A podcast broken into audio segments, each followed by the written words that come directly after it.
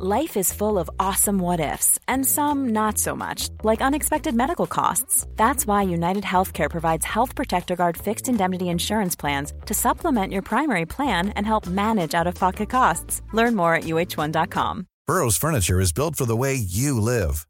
From ensuring easy assembly and disassembly to honoring highly requested new colors for their award winning seating, they always have their customers in mind.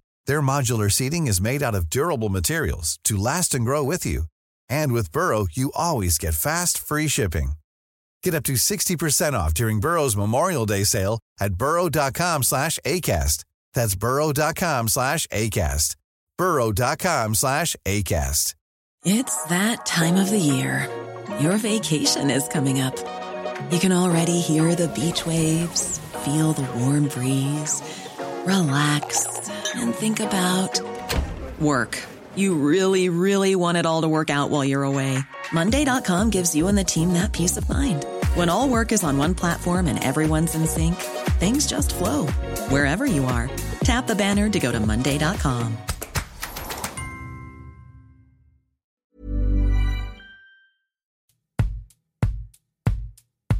Hello and welcome to These Times. I'm Tom McTague. This week we have a special episode for you an interview with Charles Powell, now Lord Powell, Margaret Thatcher's most trusted foreign policy advisor from 1983 until her removal in 1990. He's one of Britain's greatest geopolitical thinkers. Lord Powell is the man who gave voice to some of Mrs. Thatcher's deepest instincts in foreign policy, the man with a golden pen, as one admirer put it to me, able to condense the Prime Minister's thoughts and his own into sparkling memos which Mrs. Thatcher came increasingly to rely on, much to the frustration of the Foreign Office. In one such note in 1990, Lord Powell warned Mrs. Thatcher not to believe the hype that the fall of the Berlin Wall would mean the end of history, and that in fact, a new world order would be even more difficult to manage than the old one, and that Russia must not be humiliated and made to feel as though it had lost a war 45 years after it had. Famously, it was also Powell who wrote Mrs. Thatcher's Bruges speech in 1988, which called for an entirely different Europe to the one being constructed by Jacques Delors, the Commission President at the time. While the speech was never intended to be anti European, it quickly became an inspiration for a whole generation of Eurosceptics, many of whom would go on to lead the Brexit charge in 2016. Given the state of Britain's relationship with Europe today and the war raging in Ukraine, I thought it would be fascinating to hear Lord Powell's perspective on the world order today, and how Mrs. Thatcher might see it if she were still alive. I hope you enjoy.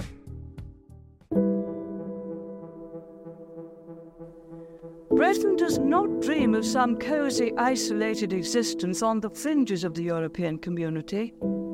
Our destiny is in Europe as part of the community. That is not to say that our future lies only in Europe but nor does that of France or Spain, or indeed of any other member. The community is not an end in itself, nor is, is it an institutional device to be constantly modified according to the dictates of some abstract intellectual concept, nor must it be ossified by endless regulation. The European community is a practical means by which Europe can ensure the future prosperity and security of its people.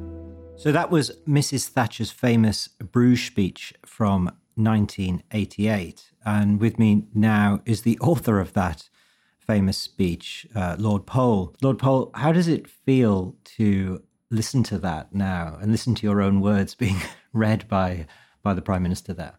Well, it's obviously to a degree nostalgic, but I think basically it's how well she got the message right that there needed to be change in Europe. And the, in a whole lot of ways, but in the freeing up the internal market and free trade with the rest of the world, a close relationship with America, and not the constant focus on institution building in Europe, which, which was really an excuse usually for inaction on issues of substance. So I think she was right to deliver it. It didn't go down very well with a, a, lot of European governments. And indeed, you know, she never wanted to speak at the College of Bruges, but the Foreign Office had insisted over two or three years that every other European head of government had done it, and Queen Beatrix of the Netherlands had done it, so she really ought to do it. And um, as life sometimes happens, she was compelled to be in Downing Street in August and uh, with nothing much to do. And so we started to talk then seriously about what she wanted to say. And the, the views which came out in the speech were very much her views. I, mean, I don't claim any, any sort of right of um, ownership of the views at all. I only tried to help articulate them in a way which would um, help make a good speech. Um, the Foreign Office were not very pleased with the various drafts that came through and um, made their views known, and uh, we tried to take account of some of them. But basically, she didn't want to give just a standard pro EU speech of a sort of politically correct sort. She wanted to express some sharp views about the future, future of Europe, the future of Britain in Europe. But one thing it never was, and this is so important to remember, it wasn't anti European, it wasn't an attack on Europe, it was criticism of Europe, but she criticized Europe all the time, and so did other leaders. And above all, it never was seen at the time or subsequently as a rationale for leaving the European Union. That was never Margaret Thatcher's view. Never at any time when she was Prime Minister did she express that view. Well, it is interesting in that clip how she says that Britain's future is in Europe, just not the not the Europe that her opponents at the time were creating, Jacques Delors and, and yes. others. And that's the fascinating thing. We're, going to come back to Brexit and Britain's place in Europe and what might have been different had that speech been delivered a few years earlier, if circumstances had changed. The other fascinating thing about that speech is the way, as you say, it's pro European, but it's of a Europe that was bigger, in her view, from the one that existed at the time, which remember this is before the fall of the Berlin Wall, mm. before the collapse of the Soviet Union. Bigger and more outward looking, I think it's important to say. Europe at the time she saw as being far too concerned with its own internal development. Yes, uh, this is sort of little Europe mm, uh, in a way, and and she name checks some great European cities on the other side of the wall, Prague and, uh, and Budapest as great European cities. And again, this is something that probably the Foreign Office would have taken out, as I understand it. But she insisted on putting. These are European cities. We need to think like that. We are speaking after the extraordinary events in Russia over the over the weekend. What strikes me is she wouldn't have thought of putting Kiev there or one of the cities in the Baltic states. Can you talk us through her mindset at the time, and, and would it have even been possible to think of putting Kiev on that list? You have to see it against the background that Margaret Thatcher had a strategy for helping to bring about the end of the Cold War. And that strategy had really two great pillars. One was developing the relationship with President Gorbachev, whom she had been pretty well the first uh, head of government to spot and develop a relationship with. And the other was to work at chipping away at the Soviet empire through Eastern Europe. And that's why she did a round of visits, starting with Hungary, I remember. I think we went on to Poland next and then the Czech Republic. But mentally, I think we drew a clear distinction between Eastern Europe, which we thought independence from the Warsaw Pact, from the Soviet control, would be feasible, and Ukraine, which was deeply embedded at the time still in the Soviet Union. So we just didn't think of it in that category. Now, she did actually go to uh, Kiev.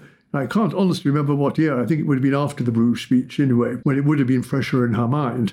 And indeed, it was a very significant visit. I remember it all too well. We went to the uh, the beautiful Parliament building there, and she was shown round by the President of the Parliament, and then up to um, the floor in his office, where he swept aside a curtain, and there was the whole Ukrainian Supreme Soviet sitting down there.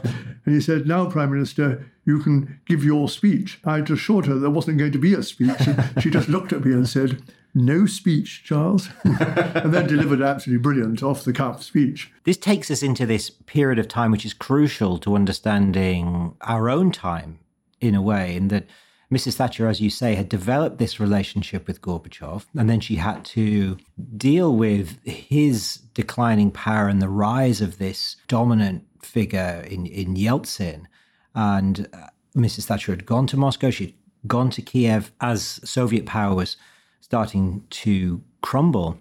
And I was reading uh, Charles Moore's extraordinary biography of Mrs. Thatcher, and volume three in particular deals with this time, and reading some of the memos that you wrote to Mrs. Thatcher about how to deal with Russia and oh, the Soviet Union, and how I think in one memo you wrote, Russia couldn't be made to feel that it had lost a war 45 years after it had won one. And this was in relation to the unification of Germany afterwards. And then this, a, a second memo, which you wrote, again, in relation to this unification of Germany question. You wrote it to Mrs. Thatcher ahead of a conference of historians that she'd organized or she'd asked for at Chequers uh, to discuss this. And you wrote a note saying, rather presciently, that this was not the end of history. This was not the triumph of national democracy everywhere and everything would be fine. You wrote that history would, would be speeding up over the next decade and would have the rise of nationalism in Russia and, and, and, elsewhere. How right that was. You must you must read that with some pleasure. Well, I mean, sometimes difficult to recall exactly one's views from 20, 30 years ago. But I, I think you know, Margaret Thatcher got it right generally about the future in her views. But I would start the explanation with this that she, in a way, had invested in Gorbachev, in selling him to President Reagan, as it were, saying he must meet Gorbachev. And when they did, of course, that relationship developed and greatly exceeded in importance her relationship with him. But nonetheless, she was first in the field. Having invested heavily in him, she was very concerned that if the West pushed too hard on German reunification, he would be toast because the extreme sort of right wing communists would have removed him, as indeed they did only a, a, a year after. Uh, and then all the money invested in bringing the Cold War to an end would, would, would be lost. So that was, that was really her, her starting point for that. She was also concerned about the, the weight that a united Germany would have in Europe. And uh, she wanted to approach unification in stages. I mean, her original idea was you would start with a confederation of the two Germanys and then a federation of the two Germanys, and only then get to a united Germany as people got used to it. But in whichever configuration it was, she was adamant that we mustn't humiliate Gorbachev. We must take account of him and his views. And actually, she was a good deal softer on that than the Americans were. Yeah. The Americans were pretty keen to uh, make sure that um, NATO forces could be present in the former East Germany and Eastern Europe. It's quite interesting, isn't it, to look back at that period, the, the sort of the Iron Lady actually being softer. And, and by that point, of course, it was George Bush Sr. who was president rather than Ronald Reagan, and perhaps she would have had more sway over the former president. Well, I think she certainly had more sway over Ronald Reagan than probably than anyone else did. I mean, it was, uh, I think a lot, a lot of the senior Americans slightly resented the degree to which she had influence over President Reagan. I mean, she admired him so deeply and also believed in most of the same things he did. And uh, but he liked her. He liked to allow her to speak, as it were, and sometimes it was almost as though she was speaking for both of them. With George Bush, her relationship was good, but it was never as close as the one with Reagan.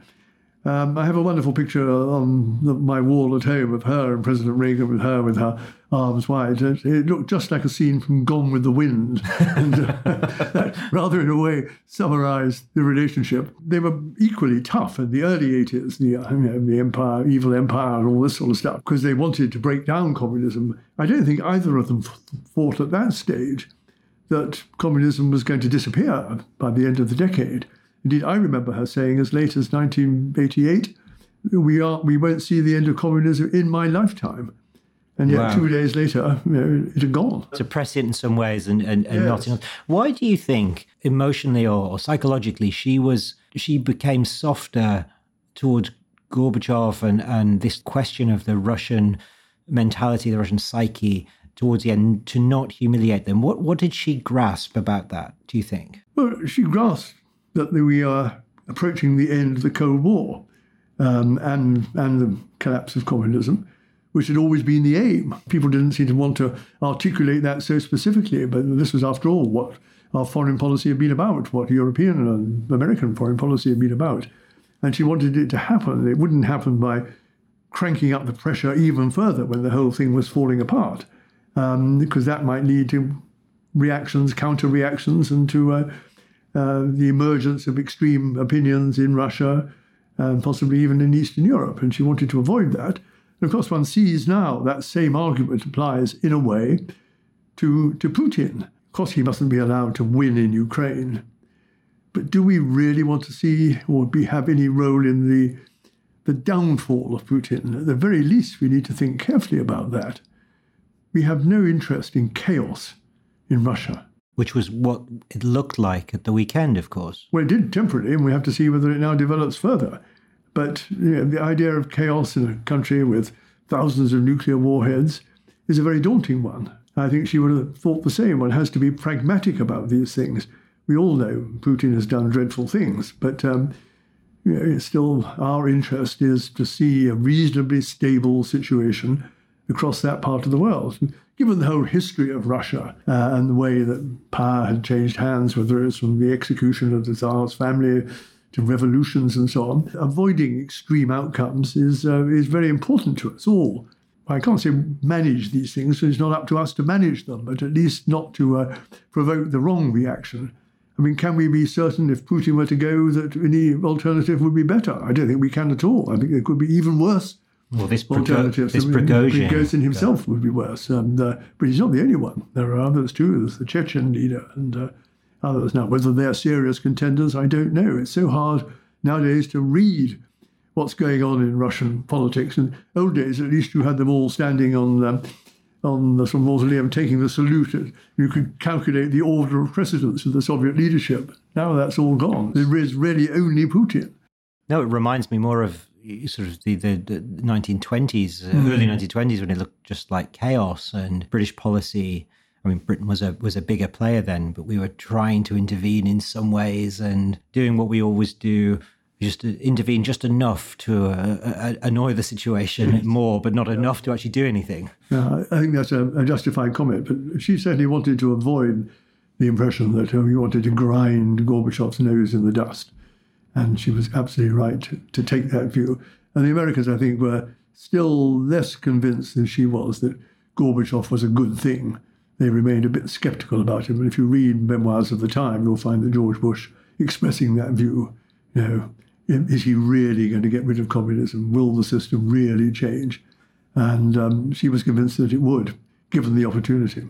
If you were in number 10 now, I mean, I, would love to know what kind of memo would you write today about the big picture? Let's focus on Russia for, for, for now. And how do you think Mrs. Thatcher would be dealing with the situation? Well, I'm not one for composing a, a, a menu. Um, uh, an advisory paper in front of a microphone in oh, 30 right, seconds. But uh, um, I think she would uh, certainly be very supportive of, of Ukraine, and we, we would probably have come forward with more weapons rather earlier in the process. So she was never one for delaying when she set her heart on something being the right thing to do. And she, she would be very supportive of the Americans, as she always was, as she had been over the bombing of Libya in 1985 and then in the first Gulf War yes. in 1990. So I think all that side of things would not have been very different. I think her rhetoric on Putin would have been very strong. But she would have remembered, as people do seem to have forgotten, that about 10 years ago, we had developed a relationship with Putin's Russia, which included the NATO Russia Partnership for Peace, which included Putin coming to NATO summits. I mean, there was a different uh, session of the meeting where she attended, you know, and things were looking as though Russia was entering into a reasonable security relationship with, with Europe. No one mentions that at all now. It's, you know, completely forgotten that, that era, but it only is 10, maybe slightly more than 10 years ago. It's remarkable how history's sped yeah, up so much. Exactly, and people just neglected that. So that wasn't a, wasn't a, a wrong thing to try and do then. It wouldn't be a wrong thing to try and do now. But first of all, the absolute priority has to be to ensure that he does not win in Ukraine. And I think Margaret Thatcher would certainly have taken that view. Do you think she would have been impressed or a little hesitant about Zelensky himself? Is he the kind of person that would have grabbed her attention or? Think in a strange way, she would have found Zelensky perhaps almost a shade too informal. In his, oh, yes, in yes. His, in his tailoring, let's say. You think she would have told him to wear a suit? Even possibly a tie. Um, no, she would have admired him hugely for what he was doing, and that's what what, what really mattered. Yeah. And um, I'm sure she would have you know, received him in the same way that uh, subsequent prime ministers have done. It is the right, right thing to do. And of course, he's a great improvement on previous Ukrainian leaders. If one thinks back to recent history in the Ukraine and some of the corruption and so on that was, yes. the instability. People again tend to think now of Ukraine as some almost paradise. It wasn't at all. It was a shambles. Poorest part of Europe. Yes. And, um, and Zelensky has improved that considerably. There's a lot more to be done. I mean, if we do get peace in Ukraine and they start to rebuild Ukrainian society, there'll need to be an awful lot of checks and balances to avoid any relapse into, into previous behaviour. And that brings up the whole question of joining the European Union, which must be right for Ukraine. It can't possibly be done in the short term, but you can't just go one day being not in Europe and the next day being in Europe. You have to get through all sorts of hoops and hurdles and levels of development. But once a process starts, then it will come come to a conclusion. And one hopes it could be done reasonably rapidly with Ukraine. The more difficult question is is joining NATO. And there was, a, you will remember, big arguments about that in um, 2008 and 2014, um, when the Americans believed that Ukraine should be invited to join NATO, and France and Germany thought it shouldn't. Now it's the other way around, virtually, where the Americans are more skeptical about Ukraine joining NATO and Europeans more open to it. Um, Henry Kissinger, who's a very wise man on all this sort of thing with huge experience, I was talking to him the other day when he was over here, and he, having initially been opposed to the idea of Ukraine joining NATO because it would be too provocative to the Russians and as a way almost justify Putin's argument that it is the West had provoked the conflict in Ukraine by um, pushing too far to absorb a former part of the Soviet Union into, into NATO. He has now gone 180 degrees round and believes that NATO should accept Ukraine now his argument is that it would enable Europe to, well, the word he used was control Ukraine.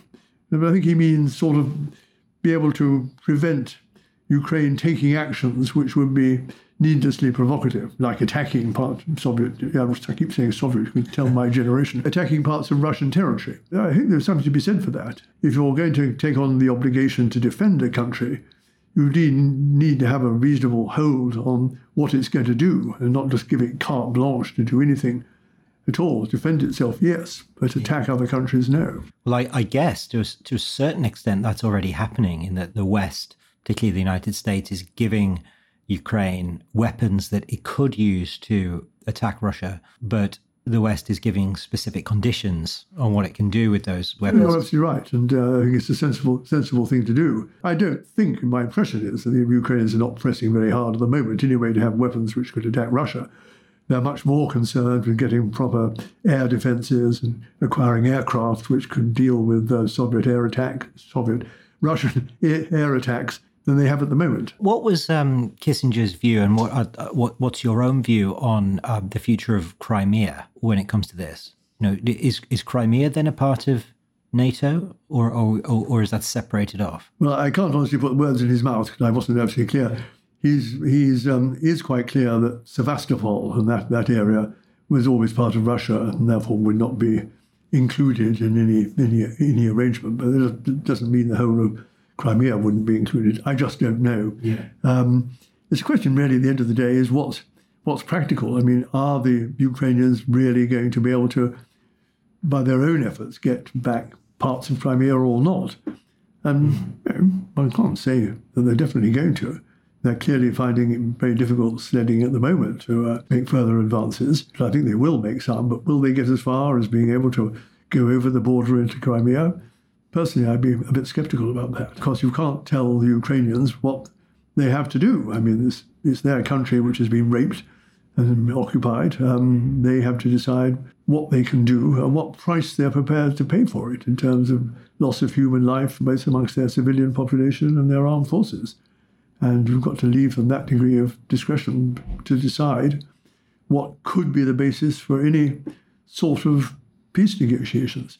Now, personally, I'm very skeptical as to whether there will be peace negotiations as such, because if you look at the way Russia behaves, how it's behaved in Moldova, how it behaved in Georgia, how it's behaved in Azerbaijan, and so on, it doesn't do peace negotiations.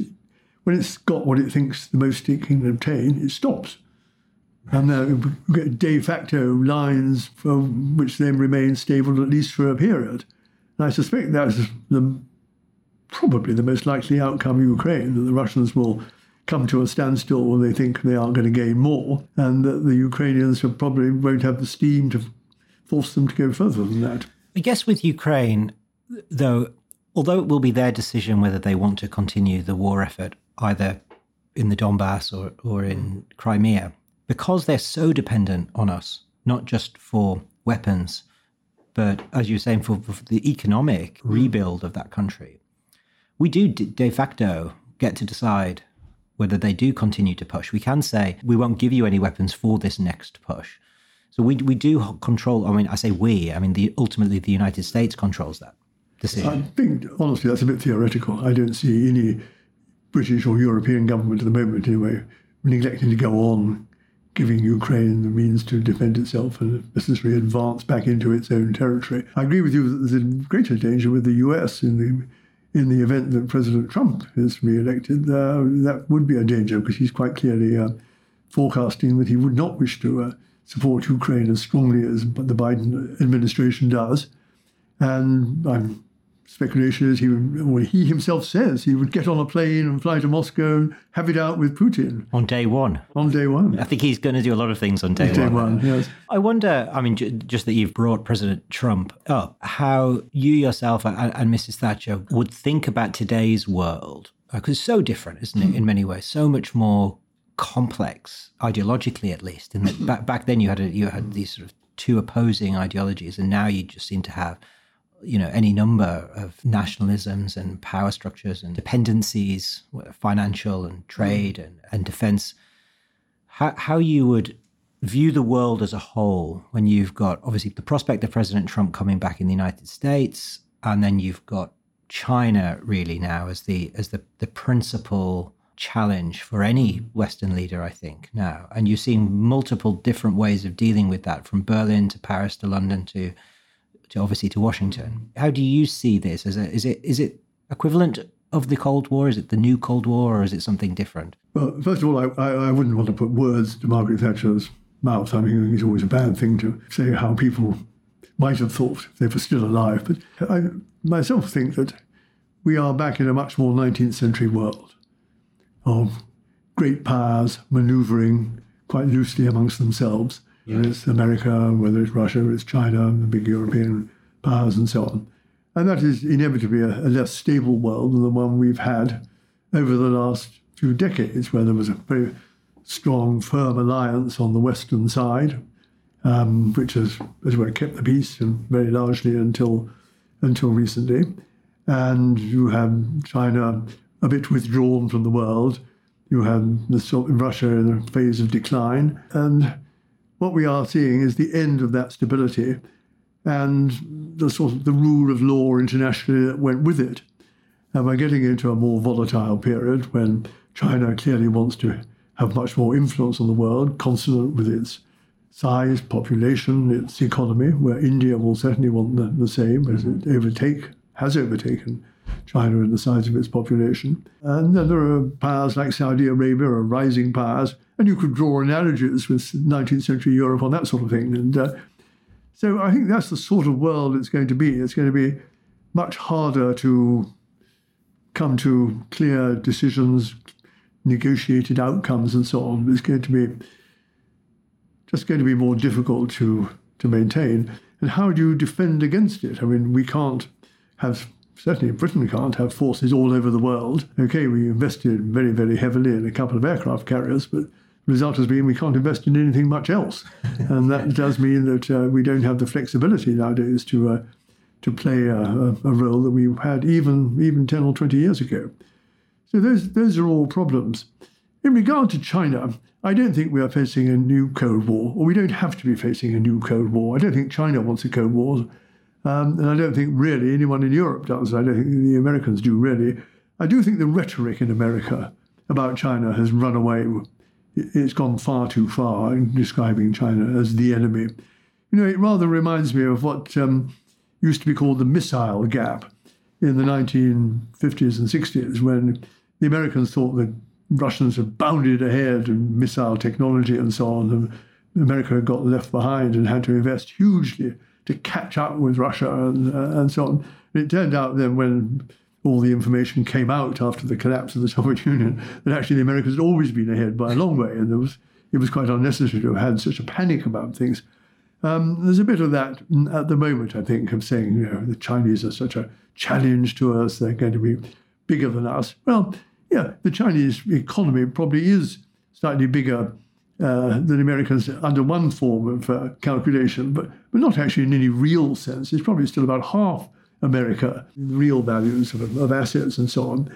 Uh, and the same with its armed forces. They're much bigger than they were, but China's a great power, and it's obviously going to want to have the same sort of forces as Russia and the US, um, just to, to, be a great power. It's in a way our fortune that China has lain low for so long, but it, it was yeah. never going to go on indefinitely. We only have to go back into Chinese history to find periods when it has uh, exerted much more muscle, but never really in the world.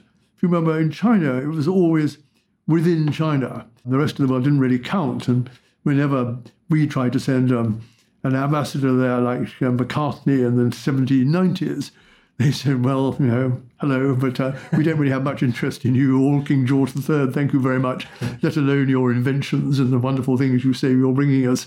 We'll, we'll just get on. If you wish to come and pay tribute to us, well, that's absolutely fine. But uh, we don't uh, seek a role. I think it's very relevant that China has not fought any sort of war since the 1970s, and that really lasted about four weeks against Vietnam. And so it's not a country which is used to challenging, in a security sense, our interests, the rest of the world.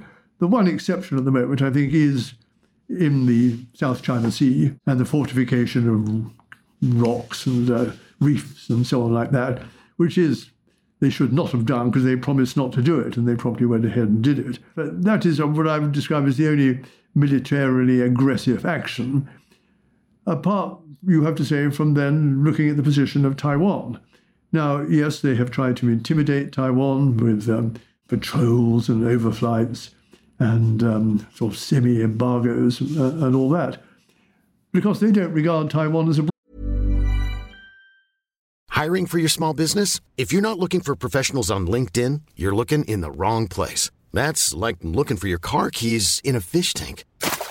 LinkedIn helps you hire professionals you can't find anywhere else, even those who aren't actively searching for a new job but might be open to the perfect role. In a given month, over 70% of LinkedIn users don't even visit other leading job sites. So start looking in the right place. With LinkedIn, you can hire professionals like a professional. Post your free job on linkedin.com slash people today. Burrow's furniture is built for the way you live. From ensuring easy assembly and disassembly to honoring highly requested new colors for their award-winning seating, they always have their customers in mind. Their modular seating is made out of durable materials to last and grow with you. And with Burrow, you always get fast, free shipping. Get up to 60% off during Burrow's Memorial Day sale at burrow.com slash ACAST. That's burrow.com slash ACAST. burrow.com slash ACAST. It doesn't mean that we, um, uh, well, we do accept, of course, the one China policy. So we, we, we accept that doctrine too, but we don't accept that China should have the right to use military means to um, bring Taiwan under its control. It's a strange old position, though, isn't it? The Western position. It's that, yes, Taiwan is part of China, but you you can't militarily bring it into China. We're just going to accept this strange fudge. I mean, we wouldn't accept it for our mm. parts of our own country, would we? I guess. Well, I suppose in a way we accepted it for uh, for Hong Kong. Um, we knew there was nothing we could do to stop China absorbing Hong Kong at any moment, really. Yeah, but we were fortunate did. enough that Deng Xiaoping, well, he did eventually. After we, we, had signed an agreement for 50 years to keep Hong Kong's autonomy, and we got through 25 of them.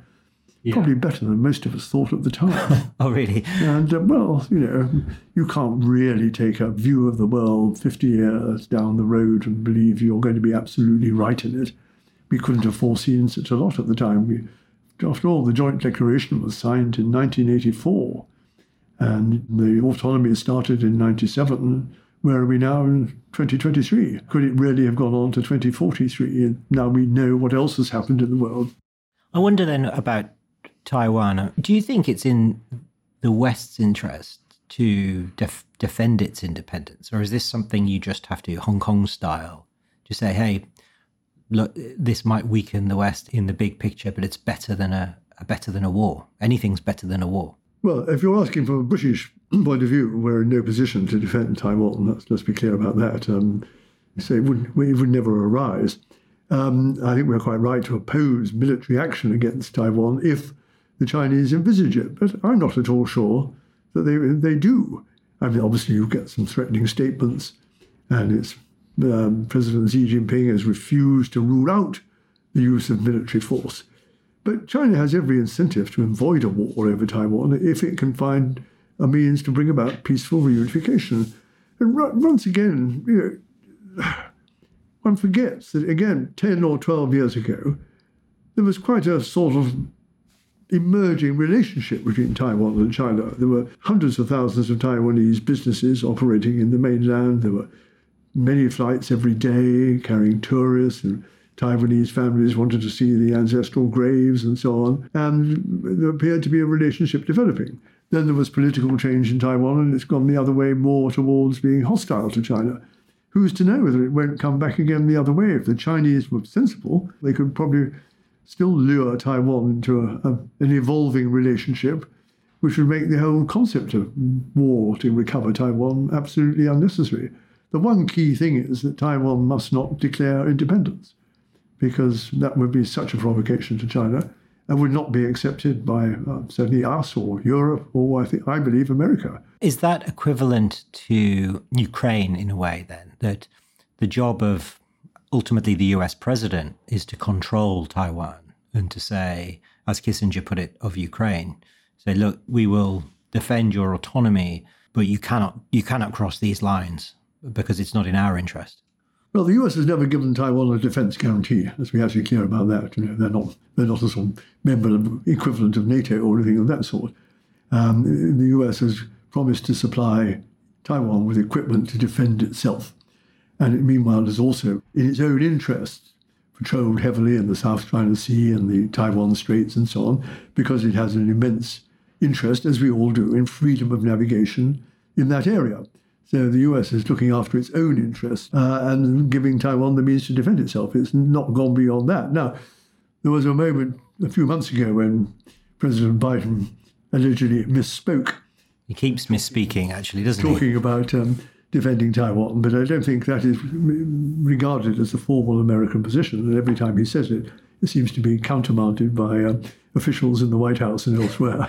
It does, but it keeps inching mm. towards a different position, doesn't it, in the United States? So I think you had, was it President Trump who phoned the Taiwanese leader mm. after becoming president? You have President Biden misspeaking. You had President Biden calling Xi a dictator the other day. I mean, we do seem to be heading toward more dangerous territory. Yes, I mean, some of it's just, frankly, ignorant faux pas, um, yeah. which is uh, sad to see, but it, it is the case. I mean, American presidents don't all necessarily uh, have the detail of Taiwan's position and they, all the 1971 two negotiations, the Shanghai communique and all that. That's all a bit arcane, I think, if you're elected president of the United States. Um, so I agree there's been some unfortunate misspeaking, but I, I think the Chinese know what's real and what is um, what is what is mistaken. Let's turn it back to Britain then and Britain's future. As you say, you can't forecast 50 years hence or even 25 years hence. As you were talking about Taiwan's position changing towards China, I couldn't help think of our own position towards China changing so mm. dramatically since 2015. So over the past eight years, we have gone from declaring ourselves China's best friend in the mm. West and positioning ourselves as this island within the European Union that would welcome Chinese investment. The City of London would be the, the clearinghouse mm. for Chinese currency. And to the position today where we are perhaps the most hawkish country in Europe towards China. I don't think there is a competition, actually. I think we are the most hawkish towards China. And the argument, as I understand it, is that post Brexit, we've felt that there is no choice, really, that actually we have to move closer to the American position. We have to tie ourselves pretty much to whatever strategy they're going for, because that is now in our security and economic interest. I mean, is that how you see the future developing? No, it isn't. I'm glad to say not. Not quite as clear cut as that, anyway. I think we've begun belatedly to exercise some moderating influence on the US view as you will have seen recently, President Biden sent his foreign minister, Antony Blinken, off to China to start to take modest steps towards rebuilding a relationship with China and identifying areas where they can work together, obvious ones like the environment, but others too. And we are, I think, encouraging that process. we've played a moderating influence in the language which is used about China, and our own integrated strategic review talked about China as an epochal challenge rather than a potential enemy. And I think all those things have been helpful. Now, there are those, on, particularly on the right wing of the Tory party, who don't like any sort of uh, drawing closer to China. But it, to me, they're completely irrelevant in their views, particularly after Brexit. We cannot ignore a market of 1.3 billion people. We've right. got to be able to do business with it. Now, we can criticize China for the way it's dealt with Hong Kong. We can criticize China for its human rights policy up in the north and the way it's treated people up there, the Uyghurs. But that's not incompatible with continuing to build a relationship. The Chinese are not idiots. They know that uh, people will criticize them, but they can still have a relationship with them. So I hope that will be pushed forward. And I think our present Prime Minister has got that message pretty firmly. And I'm sure he would like to go to uh, to China and have a meeting with Xi Jinping, and the same way that Chancellor Scholz in Germany is, President Macron is, because there's not for no other reason. There's great competitive gains to be had there, and you know, British business needs that. Now, I speak. I have to declare an interest as somebody who was chairman of the China-Britain Business Council for ten years. So I've um, you know, got a built-in wish to see British business with China develop, as long as it's compatible with our security. And although there are one or two areas where it's probably right to restrict both um, the sort of technology we're willing to export to China and restrict a bit Chinese investment in the UK in certain very sensitive areas of technology, I think that is a perfectly fair protection. And after all, it's not as though British companies can invest in sensitive areas in China. and can invest in um, what I would call ordinary business. But I hope we're edging back towards that. And we have to keep on side with the Americans generally, which, as I say, I think they're now moving in the same direction. And we'll see. There's likely to be a summit between President Biden and uh, President Xi Jinping later in the year, whether in the context of an APEC meeting of Asian countries or or G20 meeting. So um, I hope we are actually on the cusp of some change there. Now, it could be thrown off course by a military incident in the South China Sea or some rash statement by Taiwan or something, but I, I think that I think the Chinese want to repair things just about as much as most of us do. There is the raw politics or the raw geopolitics of it and economic self interest. And then there are questions like values and how much stock you place in that. I mean, I know Mrs. Thatcher herself saw the world in terms of those who share our values mm. and, and those who didn't. I think there was one meeting of the Conservative Philosophy Group where there was this disagreement between herself and Enoch Powell over this question, where she said that she would, I think she was defending Britain's nuclear weapons and saying, we need these to defend Christian values and our own values. And Enoch Powell had said, you know, no, that's not, you know, that's not what we have uh, weapons for. We don't defend values, we defend interest. And she'd said something like, Nonsense, Enoch, I will send out my forces in to defend British values. That is an interesting disagreement there. One person put it between a kind of American Republican view of the world, which which holds mm. values close, and actually that's where Mrs. Thatcher was, and a traditional Tory view of the world, which is I'll do a deal with Russia, I'll do a deal with China, I'll do, I'll do, I'll do a deal with anyone. It's about British interests. And I, have always found it interesting that Mrs. Thatcher was on the kind of the Republican side, if you like. And that's the world that is emerging a bit now. President Biden talks about a, an alliance of democracies. I think the British state talks about a democratic 10 emerging to, to replace the G7. So that's something that also has to be taken into account, doesn't it? How people feel. Well, I'm glad to say I never attended or had to attend or would, would have considered attending a meeting of the Conservative Values Group, so uh, Conservative Philosophy Group. So uh, I, I have no, no knowledge of that. I think you're putting it a bit too starkly. I, all governments have an interest in their economies growing, in supporting their own companies in foreign markets. Uh, world trade is essential to growth, and growth is what enables you to provide security for your people, and therefore you have to be pragmatic. And therefore, combine both the right and the ability to criticize countries which ignore democratic and human values and say they should do better. But cutting them off uh, altogether is just an extreme sanction that makes no, no um, no sense. Now, there's become a bit of a tendency now to constantly sanction everyone, including individuals. I'm not sure that really helps in, in the long term. Sanctions over history, in my mind, have not really ever worked. People said they worked in South Africa. They didn't really. They didn't really. It was a realization eventually of the, uh, the white South Africans that they had no future in a country with apartheid.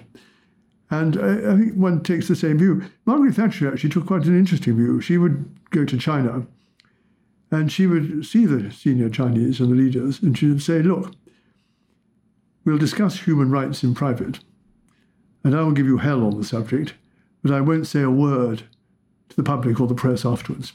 I'm not here to, as it were, try to uh, draw attention to myself and uh, make this uh, something to put myself in a flattering light. No, I want you to get the message.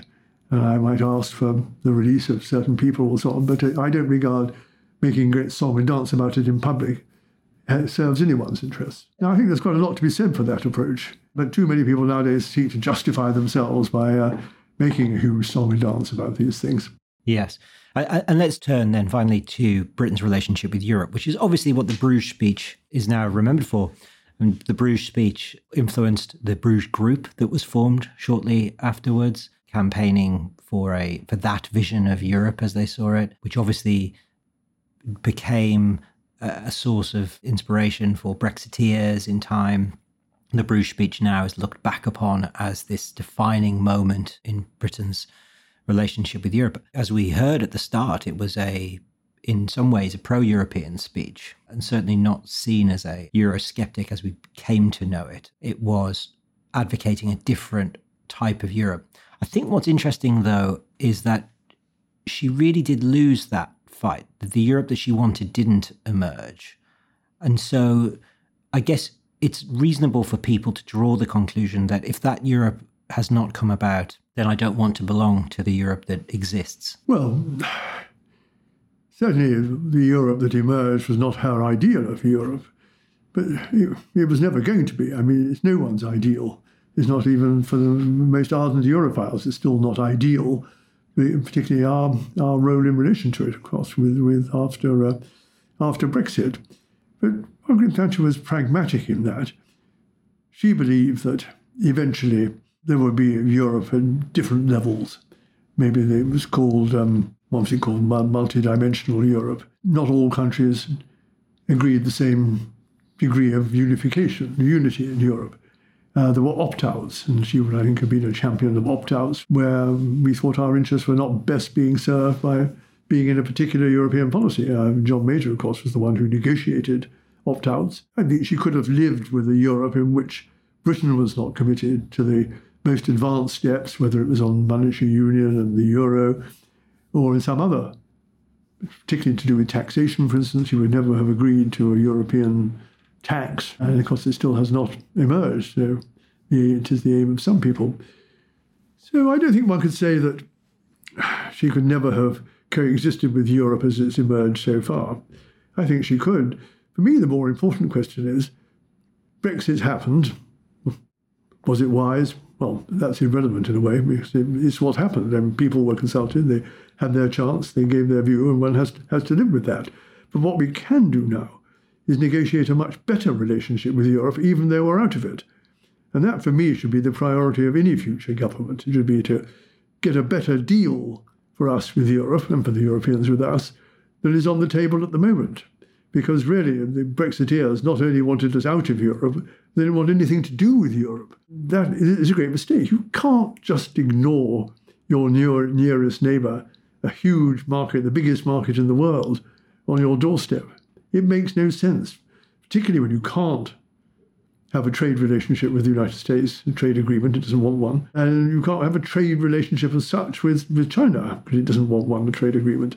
So uh, I, again, am in favour of pragmatism about this instead of the pure milk of Brexiteer doctrine. It damages us rather than helps us. The Mrs. Thatcher herself embodies, I think, some of these contradictions between pragmatism and Euroscepticism. She believed in sovereignty and came more and more to believe in sovereignty, I think, towards the end of her premiership. And then subsequently, and maybe we can come to that in, in a moment.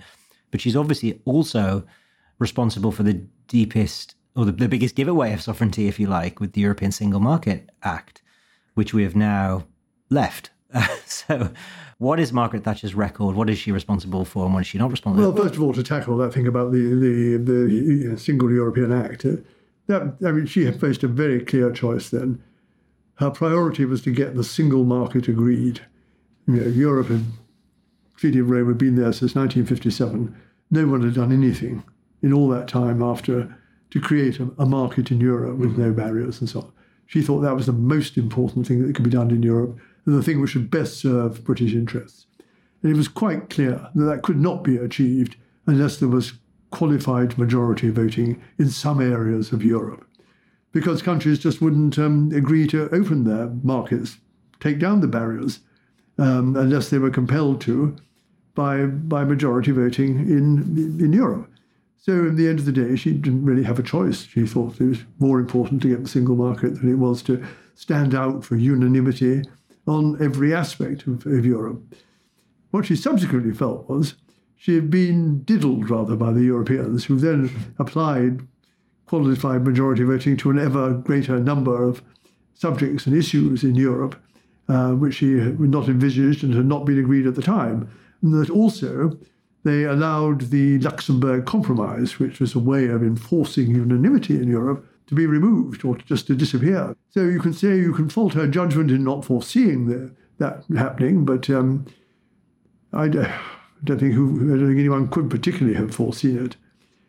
So I would be much less censorious in saying that um, she had uh, been inconsistent on these things. I accept your point but she came to feel that she'd been diddled, as you say, but also then became more and more fixated on the, the, the notion of sovereignty. And I think to the point that once she'd left power, she became privately supportive of leaving once she had left, but not when, when she was in. You know, the evidence is honestly is contradictory.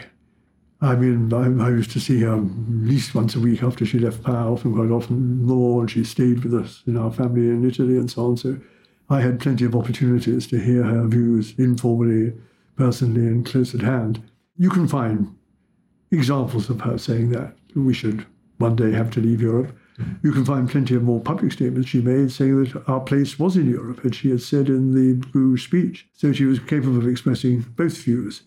I would have to say that I wouldn't rest an assessment of Margaret Thatcher's views or her assessment of the world or her part in history on statements she made after leaving power. It's no secret that uh, she had some decline in her uh, mental powers in that, that stage, and I don't think one should exploit that in order to claim things which were not deeply considered uh, and considered against the background of the constraints of being in power I mean, being in power does impose clear constraints on what you can say and what you can do. And I think at, at those times she was, was consistent in what she said and did. And when necessary, she was prepared to make concessions if she thought it secured the greater good. When would you say Mrs. Thatcher was at the height of her powers? Because not talking about decline mentally, but a decline in effectiveness. Did that begin in power? And, and when do you think that was? Well, personally, I've always dated it to um, Lord Whitelaw having a heart attack at a carol service in 1988, wasn't it? Yes. Um, he was the essential buffer between her and her government and her and the, the party. And you know, his wise advice kept her from um, being too tough on some of her own cabinet ministers and so on. But there's no doubt that after 10 years in power, she had become perhaps rather over assertive, and uh, and uh, I'm trying to be as diplomatic as I can, and um, uh, too hard on some of her colleagues, and made them harder to win their their support. But you know, I mean, it was pretty remarkable that after 12 years, even in the party election, which eventually unseated her, she had to win a majority plus 15%, and she won a majority plus I think it was 13%. I think Theresa May would have taken very, that. Very close. And it was not as though she had lost all support within the party. No, not at all. She won more votes than Michael Heseltine did in, mm. uh, in the leadership election, clearly more.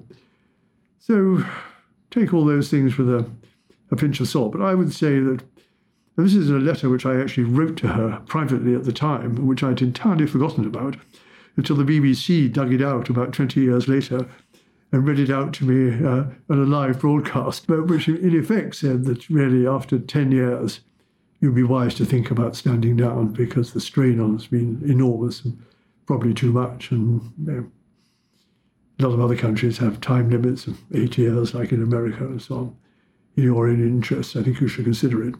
Well, she didn't. it takes a brave man to write that to Mrs. Thatcher, I think. How did she respond? Rash, I think. She never really responded directly. She acknowledged she had received the letter, but uh, we never again discussed it. Well, she was capable of prescience that even after leaving, there was a speech she gave in the United States afterwards. You know, she had been removed from power in, in, in large part over her European policy, her uh, opposition to uh, European Monetary Union.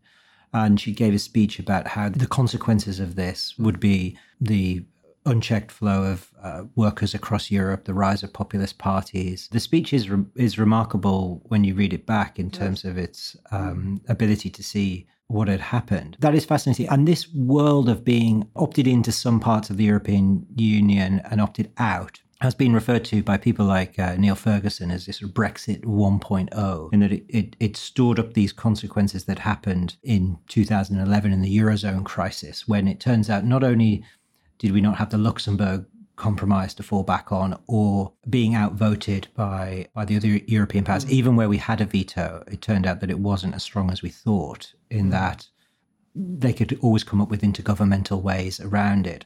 And that that was really the spur for David Cameron's renegotiation and Brexit referendum that we had. It turned out that we weren't as protected as we thought, and and he, you know, decided perhaps rashly that that required the, the, sort of the ultimate trigger of a, of a referendum threat. There's, I think, valid points to make.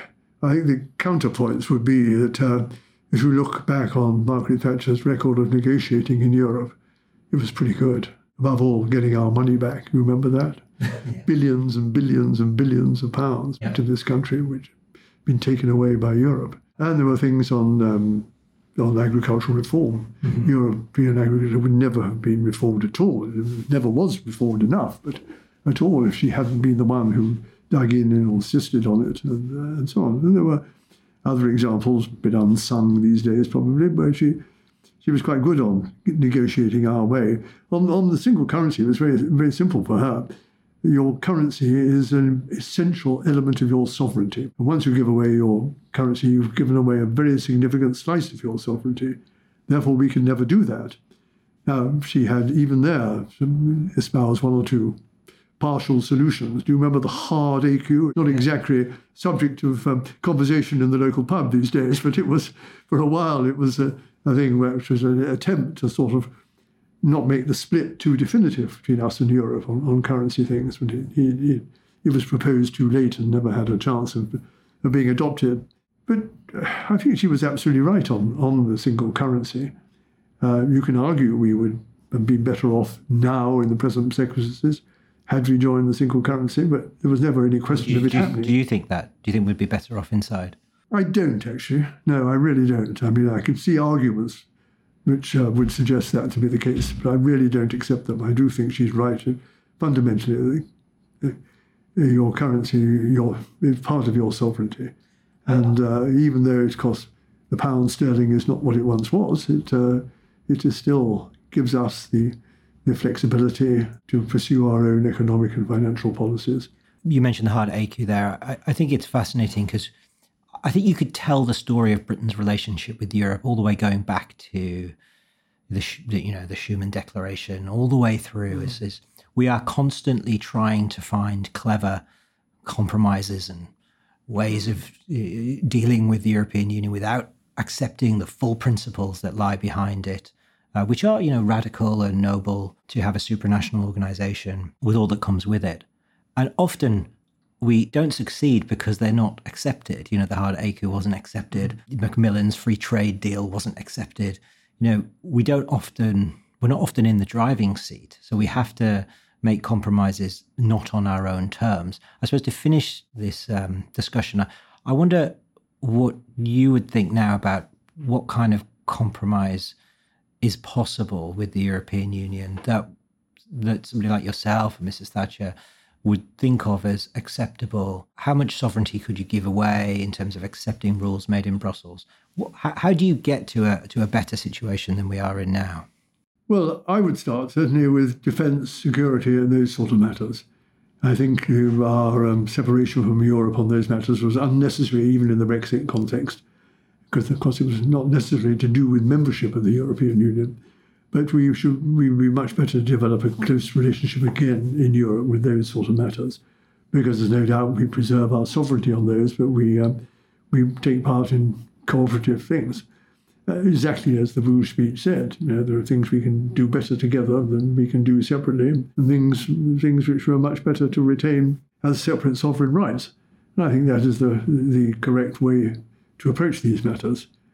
But um, I'm not sure I can give you a really a, a, better answer than that. Should we be conceding there are areas of policy which we would accept European regulation as the price of being involved ourselves without having any say in that regulation? I think that would be very difficult to accept.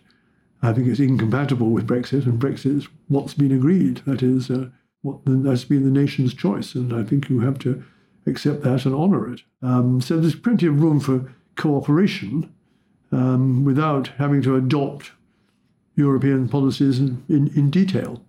And in a way, I think the Windsor Agreement showed that you could make that sort of negotiation. I don't pretend to be an expert in the details of the Windsor Agreement on Northern Ireland, but it seemed to me to be that sort of what one might call a mixed agreement. Well, we did in effect accept some aspects of uh, of what Europe um, decides, and even the looming presence way in the background of the European Court of Justice, deeply veiled.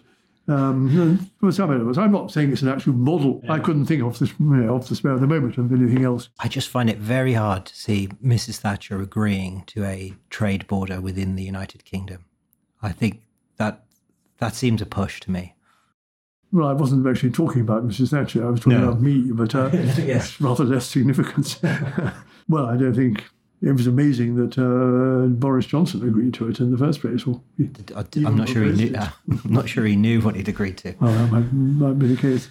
No, she was, a very strong unionist, and uh, so you're right, she would not have done that. But I was trying to reach out to look at what, if you were looking to the future, what a what I would call a mixed agreement could possibly how how it could work the pragmatism in her, yeah. perhaps. I mean, if you look at the agreements which the various Nordic countries have had with the EU, which Switzerland has with the EU, uh, there are sort of things you can look at there and think, well, it might be possible to make that work. Um, I, I, don't want to go into details, so I certainly don't have the details in my head anymore.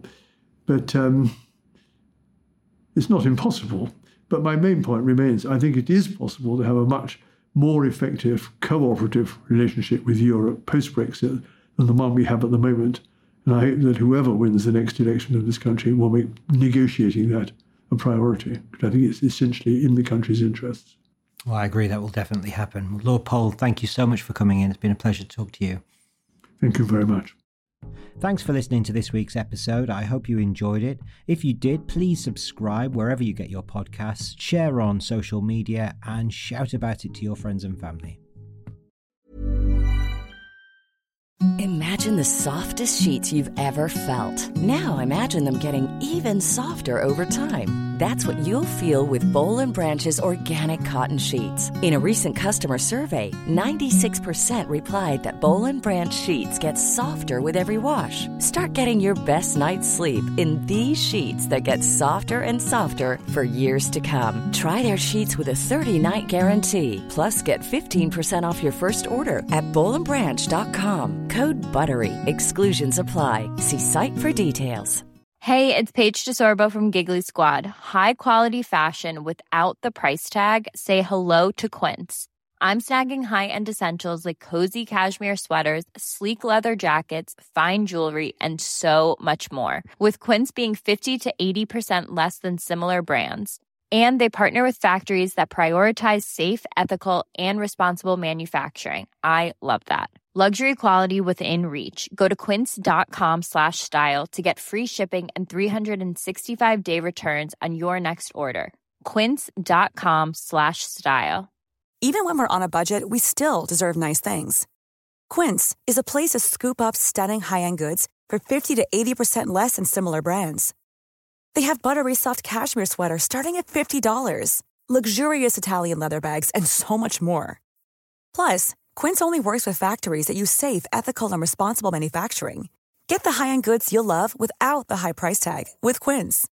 Go to quince.com/style for free shipping and 365-day returns.